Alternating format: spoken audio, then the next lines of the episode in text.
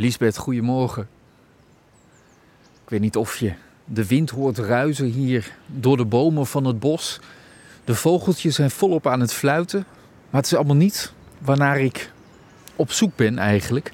Want ik sta aan de oever van een beekje. Een heel klein beekje met kraakhelder water. En over het beekje loopt een bruggetje.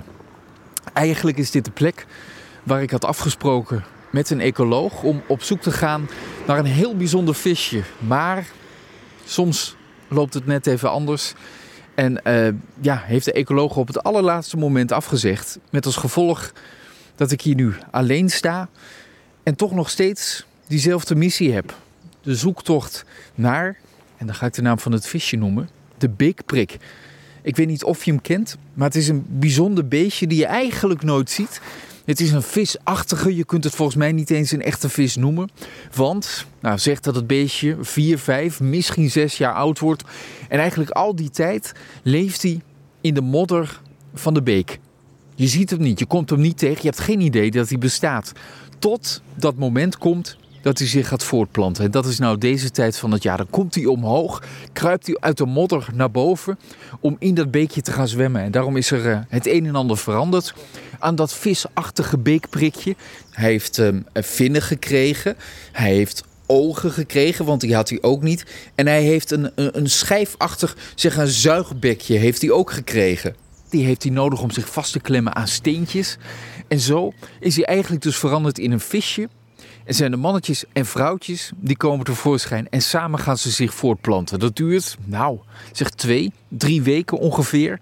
En daarna stopt het, is de voortplanting klaar, maar zit het leven van die beekprikjes erop. Ze gaan gewoon dood. En dat is toch een bijzondere gedachte, hè? Weet je wel, dan leef je al die tijd alleen maar in de modder. Het zou er ongetwijfeld een fantastisch leven zijn, maar ik kan me er niks bij voorstellen. En dan helemaal aan het einde dan ga je je voortplanten en dat doe je dus als vis.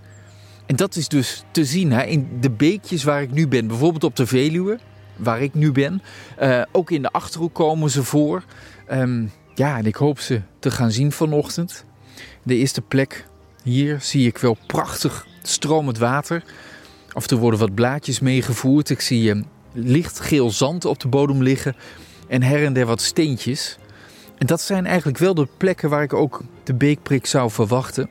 Maar, eerlijk is eerlijk, hier zie ik hem nog niet.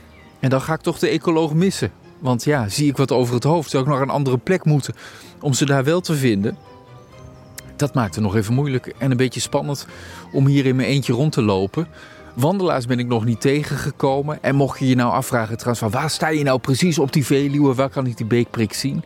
Dat hou ik toch een klein beetje geheim in overleg met de, met de ecoloog. Want het is, een, uh, het is een gevoelige soort.